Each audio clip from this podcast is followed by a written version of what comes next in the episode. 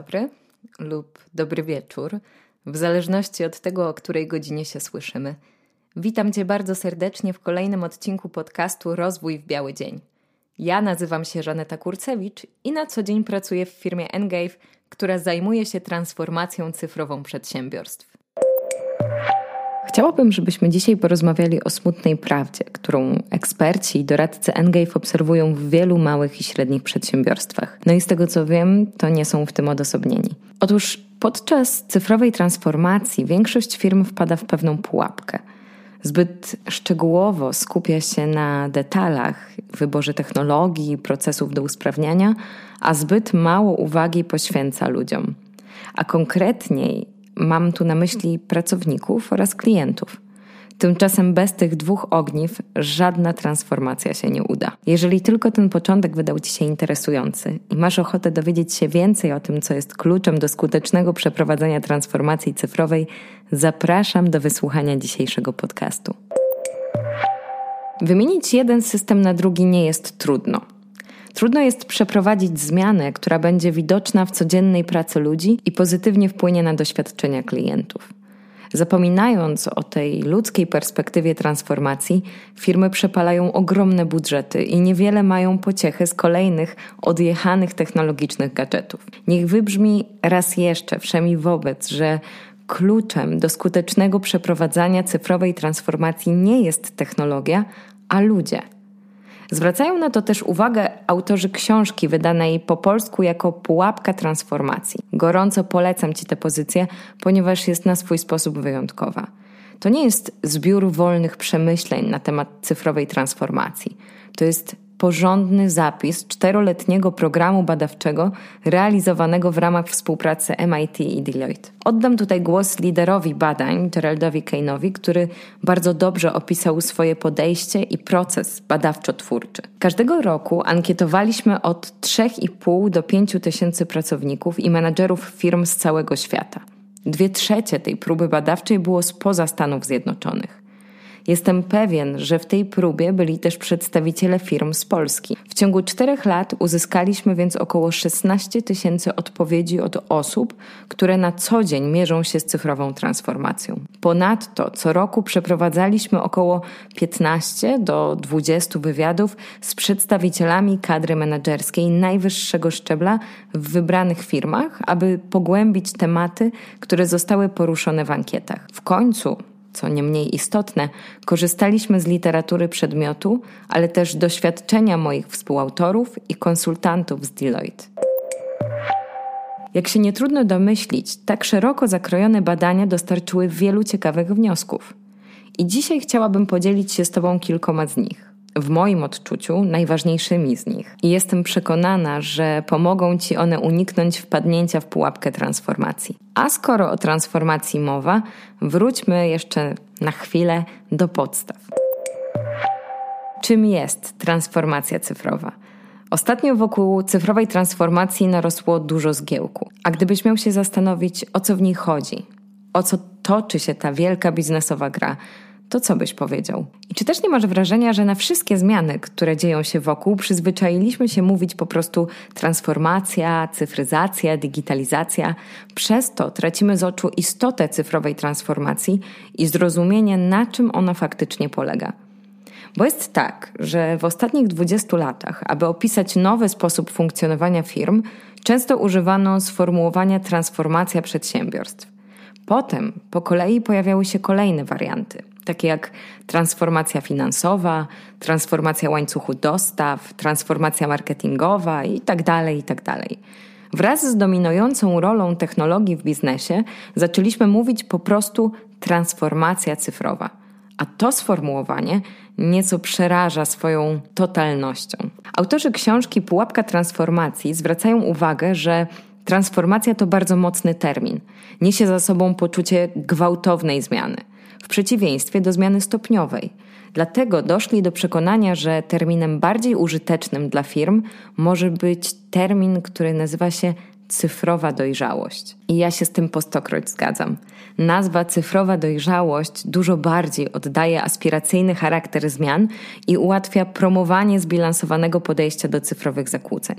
Chodzi przecież o znaczące, całościowe i trwałe zmiany dotyczące firm, talentów i przywództwa. Chodzi o to, by lepiej zaadaptować się do konkurencyjnego otoczenia w coraz większym stopniu zdefiniowanego przez technologię. Na to, że zmiany muszą być całościowe, zwraca uwagę David Rogers z Uniwersytetu Columbia, autor ważnej książki pod tytułem Digital Transformation Playbook.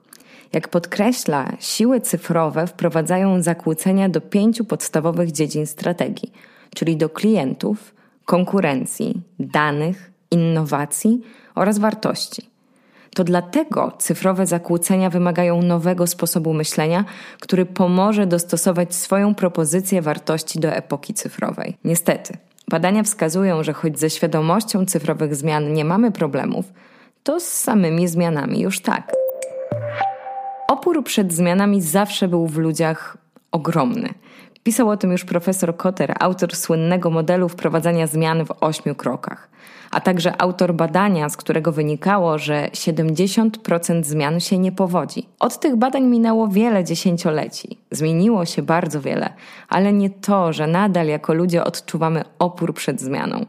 Pokusiłabym się nawet o stwierdzenie, że dzisiaj jeszcze więcej transformacji się nie udaje. Mimo zewsząd deklarowanego imperatywu zmian okazuje się, że ani liderzy, ani pracownicy nie są skłonni podejmować działań, mimo wiedzy, jaką mają o cyfrowych zakłóceniach. Z badań wynika, że wszyscy wiedzą o tym, że cyfrowe zakłócenia są zjawiskiem rzeczywistym i występującym obecnie. Aż 87% respondentów w badaniu MIT i Deloitte uznało, że technologie wprowadzają cyfrowe zakłócenia w ich branżach w dużym lub bardzo dużym stopniu.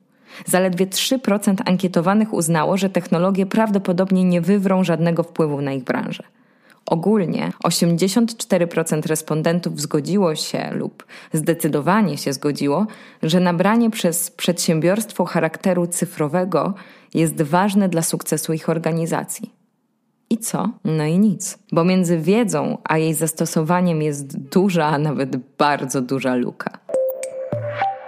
Czasem lubię wracać do słów filozofa Williama Jamesa, który zauważył, że myślenie ma służyć działaniu. Chodzi o to, by celem zdobywania wiedzy nie było jej posiadanie, lecz działanie w zgodzie z nią. Niestety świadomość wpływu cyfrowych zakłóceń nie przekłada się na postawy pracowników i liderów tak, jakby można się było tego spodziewać. No bo przyznasz, że to kiepski wynik podczas gdy 87% ankietowanych dostrzega dużą lub bardzo dużą siłę rażenia technologii, to tylko 44% ankietowanych twierdzi, że ich firmy robią wystarczająco dużo, by się na to cyfrowe zakłócenie przygotować. Czy w związku z tym czeka nas cyfrowy Armagedon?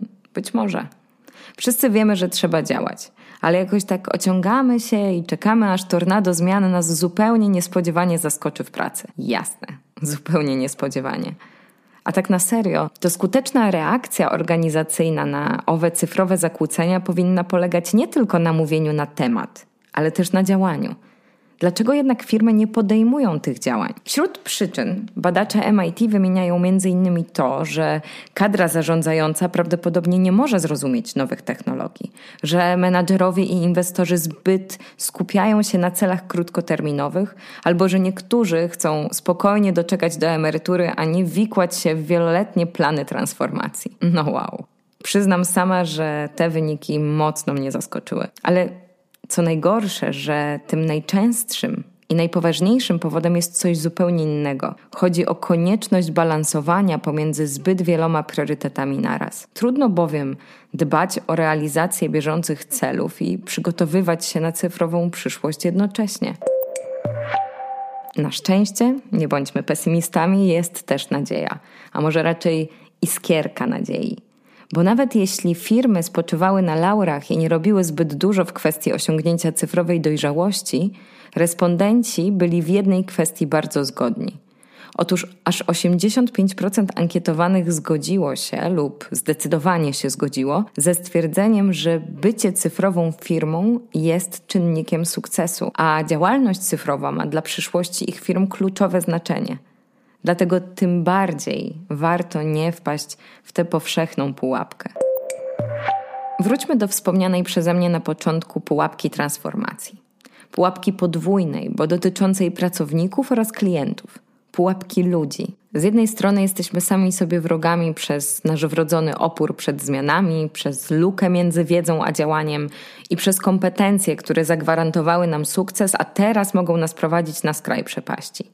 Z drugiej strony, przy projektach cyfrowych często zapomina się uwzględnić aspekt zarządzania ludźmi. Zapominamy o tych skłonnościach i o tym oporze. Skupiamy się na technologiach i procesach, a pomijamy perspektywę pracowników i klientów. Autorzy pułapki transformacji piszą wprost, że najważniejszym wyzwaniem w reagowaniu na cyfrowe zakłócenia są stale rosnące luki między tempem dostosowania się ludzi, firm i społeczeństwa do wielkiej zmiany technologicznej. Piszą o zdolności absorpcyjnej organizacji, czyli tempie, w jakim firma jest w stanie identyfikować i efektywnie asymilować wiedzę oraz innowacje. Absorpcji można i trzeba się uczyć. Trzeba ją pielęgnować, trzeba ją doskonalić. No nie ma łatwo, ale nie da się tego zrobić, jeśli firma nadal ignoruje cyfrowe zakłócenia. Co zatem robić? Przygotowałam sobie taką krótką listę, co można robić w moim odczuciu. Po pierwsze, zapytaj sam siebie, czy moja firma należy do tych 40% z kawałkiem, które nic nie robią, mimo że wiedzą o zagrożeniu płynącym ze strony cyfrowych zakłóceń?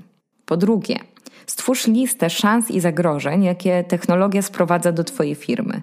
Po trzecie, uporządkuj spis pod kątem siły oddziaływania i pilności owych zagrożeń i szans. Po czwarte, zrób rachunek sumienia i przy każdej szansie oraz zagrożeniu opisz, jak na nie obecnie reagujesz. Następnie oceń obecną strategię pod kątem jej efektywności i tam, gdzie reakcję oceniasz jako mało efektywną, poszukaj sposobów, co można zrobić, by się poprawić. Następnie zidentyfikuj, co stoi na przeszkodzie, by ten sposób wykorzystać i gdzie powinieneś interweniować. No i po piąte, opracuj plan działania dla trzech najpilniejszych interwencji. To jeszcze nie koniec sugestii. Uporaliśmy się na razie z problemem ignorowania cyfrowych zakłóceń, które już tu są. Teraz czas na ludzi. Czas na zdolność absorpcji. Zwróć uwagę na to, że wcale nie szybkie tempo innowacji stanowi problem. Tym prawdziwym wyzwaniem, tak jak mówiłam, jest fakt, że ludzie, organizacje i polityka reagują na postęp technologiczny wolniej niż on sam się dzieje. Postęp nas dosłownie wyprzedza. Wolniej już było. Teraz wszystko może tylko i wyłącznie przyspieszać.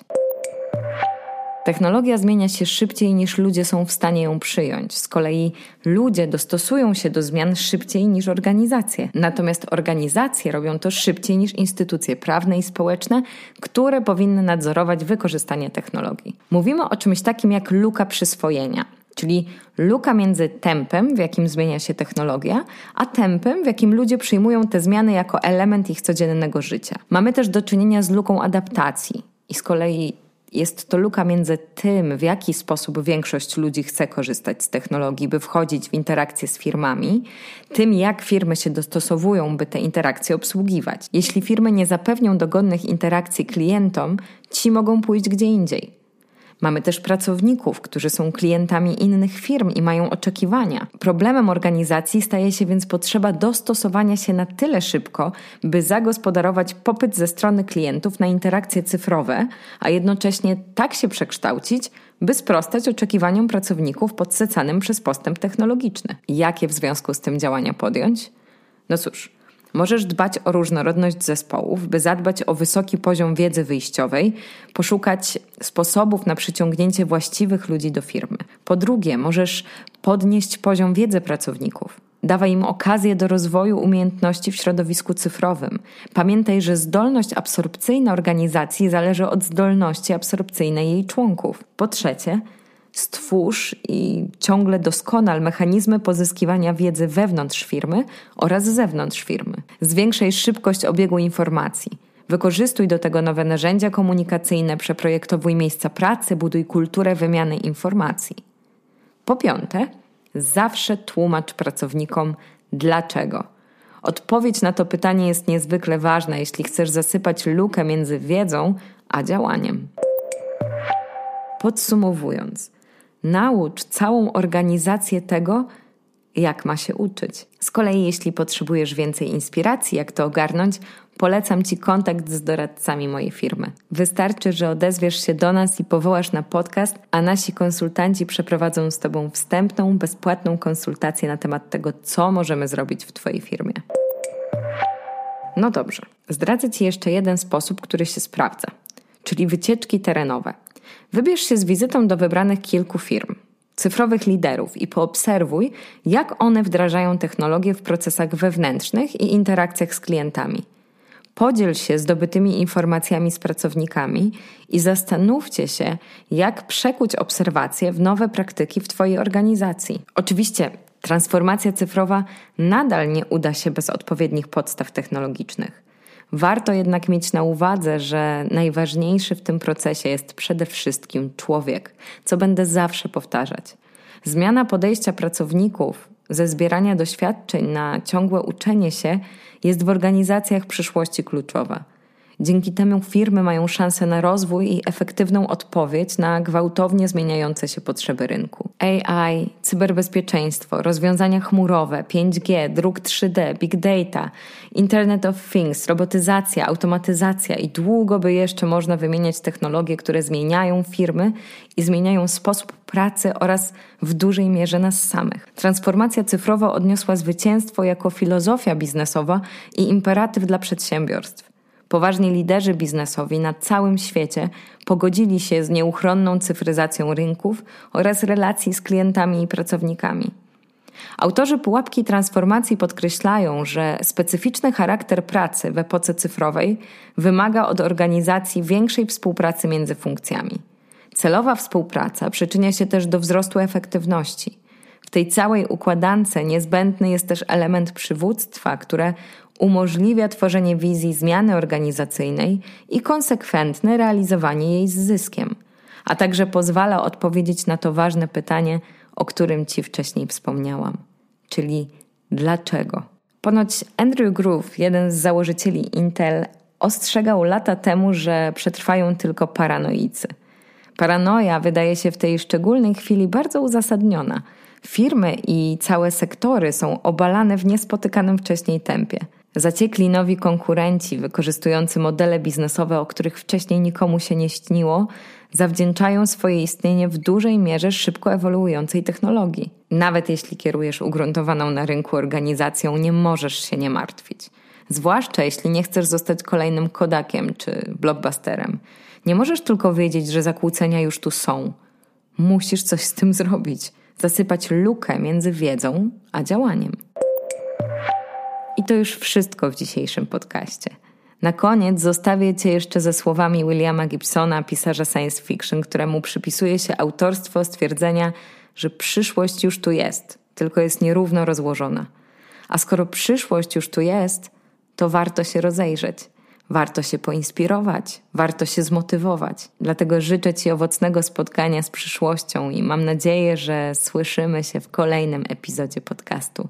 Jeżeli podobał Ci się ten odcinek, koniecznie zasubskrybuj nasz kanał. Do usłyszenia.